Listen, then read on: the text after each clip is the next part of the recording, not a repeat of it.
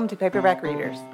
I'm Joe, that's Julie, and once more around the bend, the end of the year approaches, but uh, I guess this is the penultimate show of 2022, not the last one. I have not read as much as I thought I would by the end of this year. And meanwhile, I found a book that I'd read and forgot to talk about about a month ago. So suddenly my, my list looks real robust, but it's kind of an optical illusion. Well, we'll get my short one knocked out of the way and then you can talk about this robust list. Oh, it's fascinating stuff. you read good stuff. I don't know why you act like you don't. That's actually, it was a pretty good, but set and a pretty diverse one. So, Okay, well, here's mine. The first book that I finished over the last two weeks is called The Measure by Nikki Erlick, and it was definitely my favorite book of these last two weeks. I really, really liked it. I told you about this a little bit. Do you remember? Mm-hmm. Okay, so this is the one where it's an ordinary morning, but people wake up and they find boxes. And there's a note on the top that says something like, In this box is the measure of your life, and inside every box is a string, and it tells how long your life is going to be. And so the question, kind of at the heart of the book, is do you look? Would you want to find out?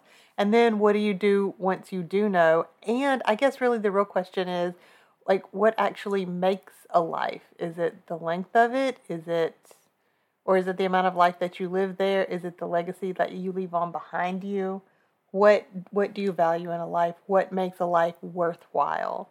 So this book follows a really um, cool cast of characters who each find their box and then have to make their decisions about it. They're all in different life situations. They're all they all are connected by various things throughout the story, um, even if they don't necessarily all know or you know each other or be really like best friends or whatever. But they all have these connections. And I was most interested, I think, in the way that we as a society will use anything that we can to discriminate against each other. If you have a long string, then it must be better than a short string. And can we even, like, do we even want to be friends with people who are not going to make it very Oh, long anyway? Do we want, what do we want to do with these people? They So- don't think much about inheritance. I think those are the best friends. Stick out the short string. all of those all of those questions and the the discriminations and the um, restrictions that echo so many things that we see going on with prejudices today too yeah, yeah very true. But also just the idea that um, for me the main thing i took out of this book was the reminder that whatever length your life it's the way that you spend it which doesn't necessarily mean going out and being wild and crazy. It means you know the love that you have to give to other people around you. Anyway i thought it was really interesting. I think i would not look in my box.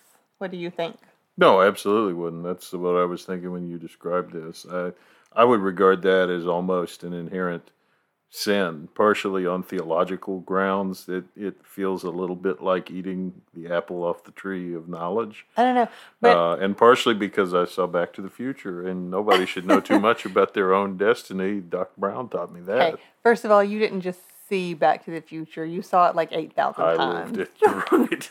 But that's another story. I just, I love how this book points out too that all of the, it's really easy for us to sit here and say, oh, I wouldn't look indifferent when you've got a box in front of you and the choice to make. I don't And- open Christmas presents early. I sure as shoot 'em, not opening the box. I think, I really think that at this point in my life, I would not open the box. But there was a time in my life when I would have. Well, it would change everything in how you approach things, and and again, falsely so. Yeah, you, the the conclusions you would draw from one piece of knowledge without any context that goes with it. That's one of the things that was terrible. pointed out about the long strings in the book. So yeah, you're going to live a long life. Are you going to be in a coma? Yeah, you're not right. invincible. Right. So Or you could live a long and miserable life. Is, Yeah. is that really to be sought after? Yeah, I, I'm not opening the box. anyway, this book was rep- was uh, recommended to me by Maria um, on Instagram, Uh-huh. And I just I thought it was absolutely fabulous. She and I It's I a talked- great concept. Yeah, doubt. she and I talked about it a little bit on Instagram, and I highly recommend this book to anybody who is interested in these ideas. If I get time, I'm going to check it out. I mean, it's one of those that intrigues me, and you're on a hot streak with stuff that you talk well of, but you know there are so many right now. Well, I told you when I was reading this, I thought that you would really like it. Um, but I did not think that you would want to jump it to the top of your list right now. And you really needed to get Demon Copperhead, which we're going to talk about in a little bit. Yes. All right, then I read Bread and Wine by Shauna Niequist, which is, I don't know, like an 18th reread for me. you've read that many times. I have. I'm going through Shauna Niequist's books again, and this one I just read really slowly and just looked at uh, all the ways in which she really talks about food and what it means to bring people together. And I thought about all the other ways besides food that we use to bring people together. So this one was kind of a unique reread for me. I I can't recommend Shauna Niequist highly enough. She's amazing. And then the last one I read was Love Your Life by Sophie Kinsella. She is a prolific writer whom I had never read anything by, I think. But I was at the library the other day. I had some time to kill before I picked up our kids. I had returned some books and I was just kind of wandering the shelves. And this one was um, on an end cap, and I, the cover got my attention. And I thought, well, why not? And it was a really sweet, really good book. Um, the premise is that you have these two people who they're from London, but they actually meet at a writer's retreat in Italy. And it's a retreat where they because they're there just to focus on writing. They cannot tell their real names, um, their jobs.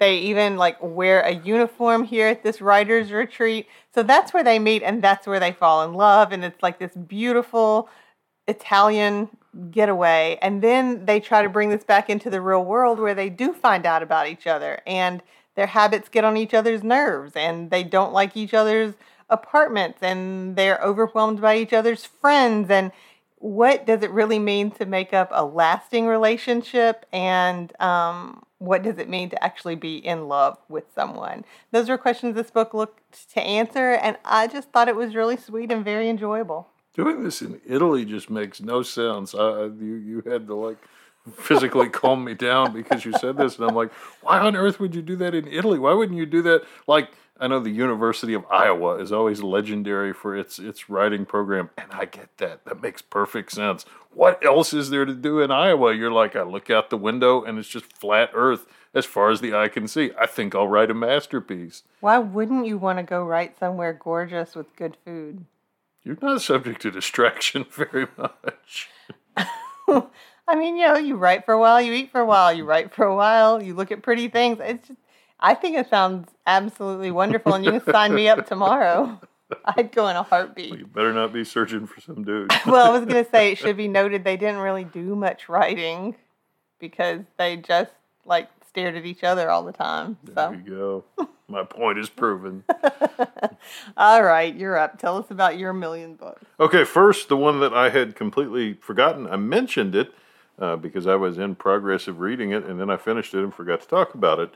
But it was da da da my second Grover Cleveland book. I didn't necessarily intend to read two Grover Cleveland books, but midway through the first one, I went to the library, and much as you have described, lo and Uh, behold, talked about that, there was a new Grover Cleveland book, so I picked it up.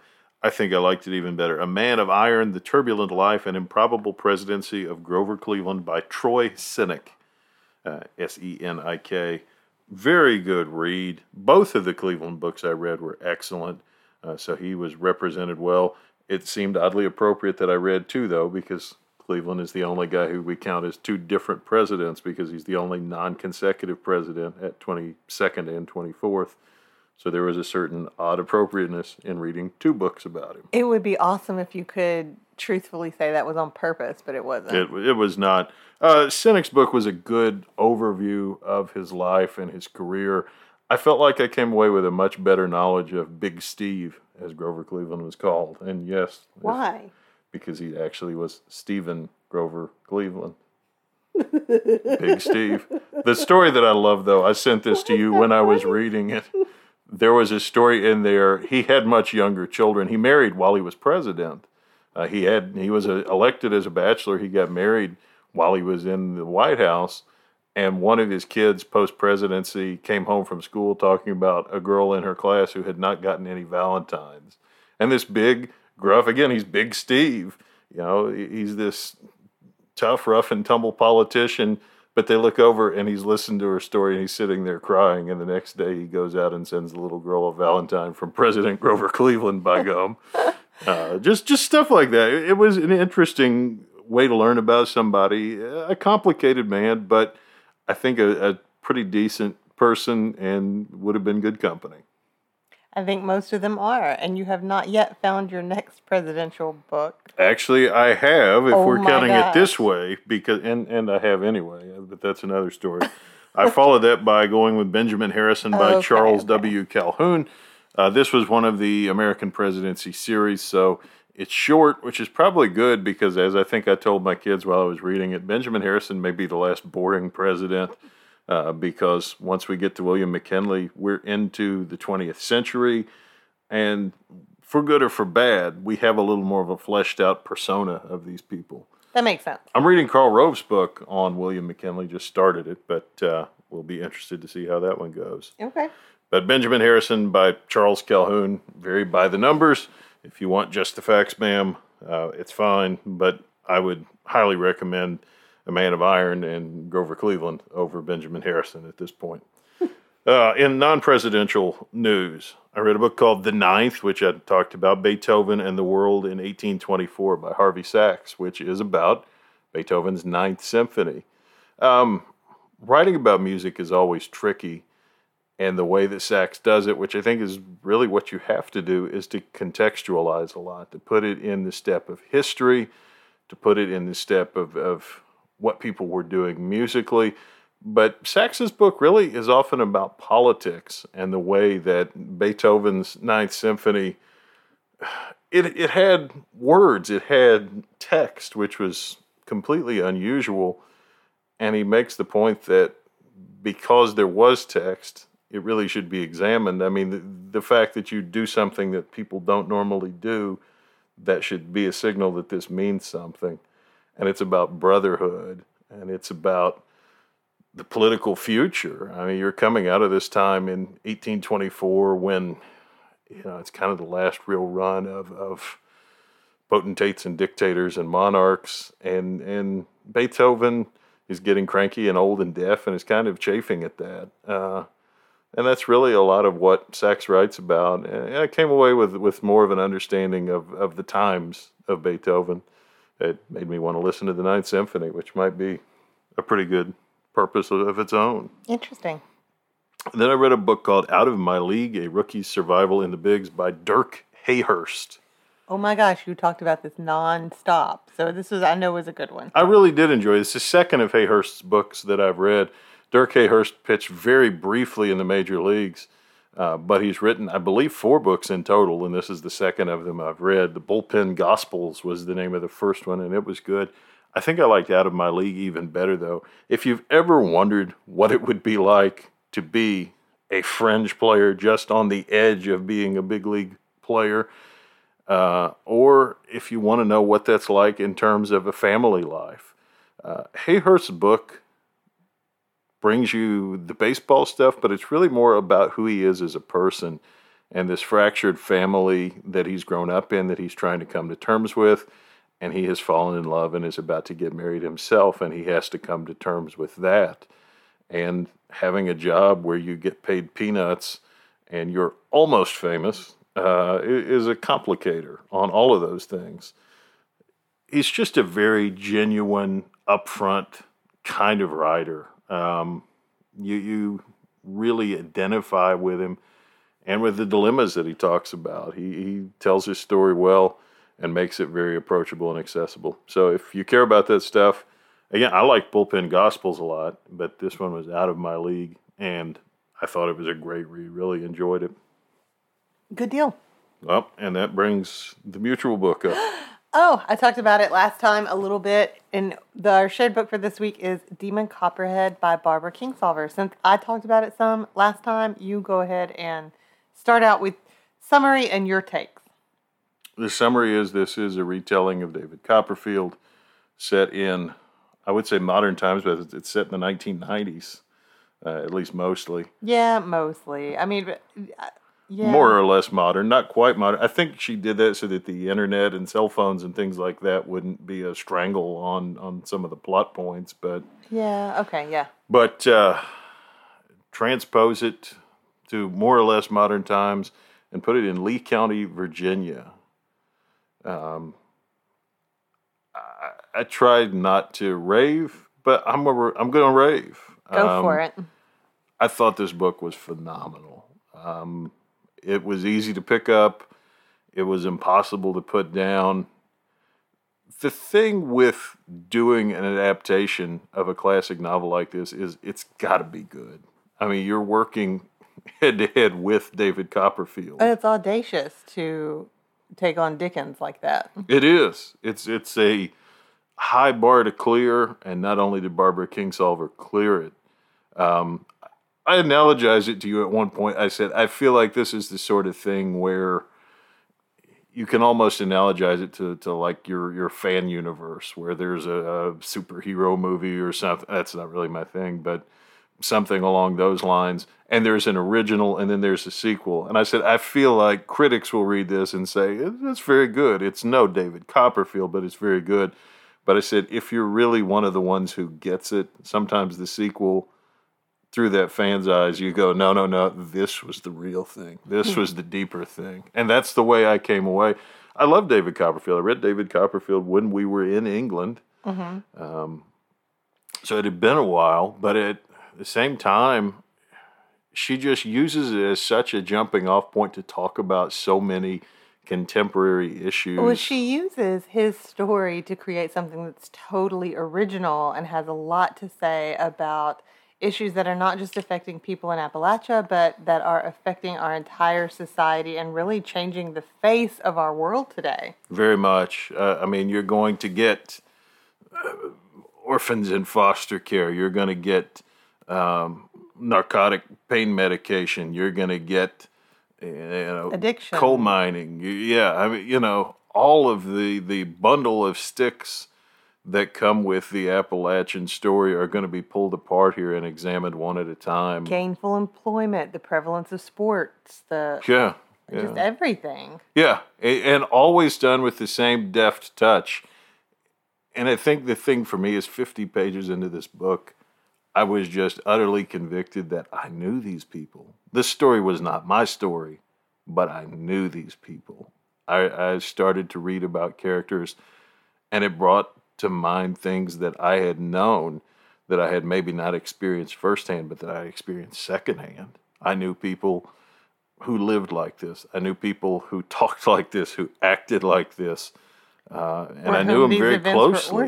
Yeah, th- this this.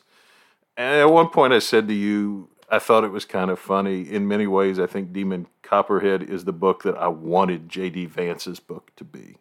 And the funny thing is, J.D. Vance's uh, Hillbilly Elegy is ostensibly true. That's a little controversial. Demon Copperhead is ostensibly fictional, and yet in many ways, the fiction felt truer than the truth. Yeah. And and that's the mark of a master. I mean, that's that's what you want. What are the books you can't put down? The ones where the characters pop off the page and come to life and feel realer than reality. Yeah.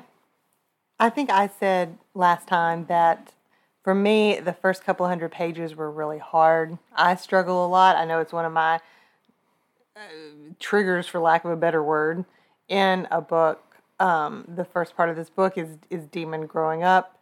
Um, very hard. Um, foster care comes later, but the addiction of his mom, uh, a stepdad that he didn't want, all kinds of things, abusive situations, neglected situations, just tore my heart to pieces. I wasn't sure I was going to finish this book. I wasn't sure I was going to continue.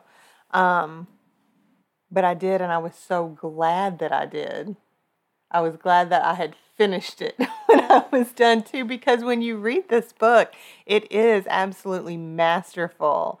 But you you feel Eh, um, you don't feel like you've gone through it with them. They're going through things that you can't. That that's not the right thing. But say it better than I can.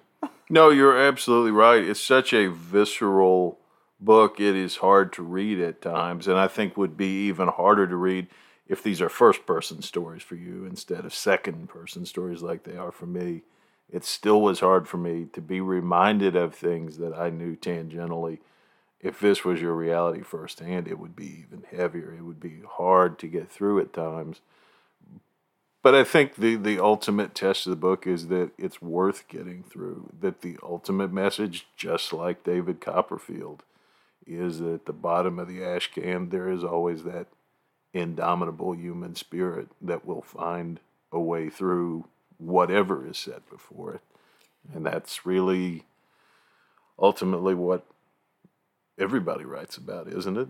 I mean, that's that's Faulkner. That's the Nobel Prize speech uh, that he gives. He talks about that exact thing, and I, I just have to tip my hat to Barbara Kingsolver for finding such a good toehold and just hanging on for dear life and telling the story and doing it Well- in such a courageous way. She got Demon exactly right, and the voice of Demon Yes. exactly right, and that was the key to the whole thing. It really is uh, because it's such a delicate balance.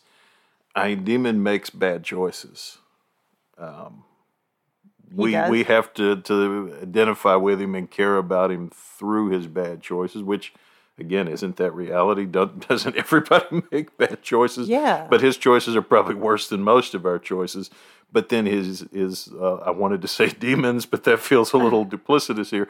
Uh, his problems are a little deeper. They they they Yeah, and you've seen it all cut with deeper him. with you him. understand his choices because of what you've seen with him through the entire story. But I feel like I never read David Copperfield, but I felt like don't start with me. You're sitting here shaking your head. But I read a lot of Dickens, and I just felt like um, Demon. Dickens would have been proud of Demon. If Dickens was writing today, he would have wanted that character. Yeah, I mean, I, I, I think he would recognize him as one of his children, Yeah. his literary children, not his. I think he would have recognized children. himself in Demon because David Copperfield was really Dickens' own story. Yeah, yeah, largely. And I think that she's writing about the same kinds of things that he would be railing on about today as well. I'd like to think of Charles Dickens as some kind of eternal hillbilly. That uh, that's the image I want right there. I love it. but seriously, it, uh, if it's not my book of the year, it's right there. It, it's as good as anything I've read. Have you ever read anything else by Barbara Kingsolver? I have not. So, Okay. And so it's I've- funny. You t- you were talking earlier about your your lady you read the book by, and you're like, I haven't read any of her other things, and she's really prolific. And I thought, hmm, boy, that sounds familiar. Well, I mean, I have read a ton of Barbara Poisonwood. Bible is, is one. I read. I like. love the Poisonwood Bible. My first one that I read by her was uh, The Bean Trees. Probably everybody's first book by her, uh, except mine. you.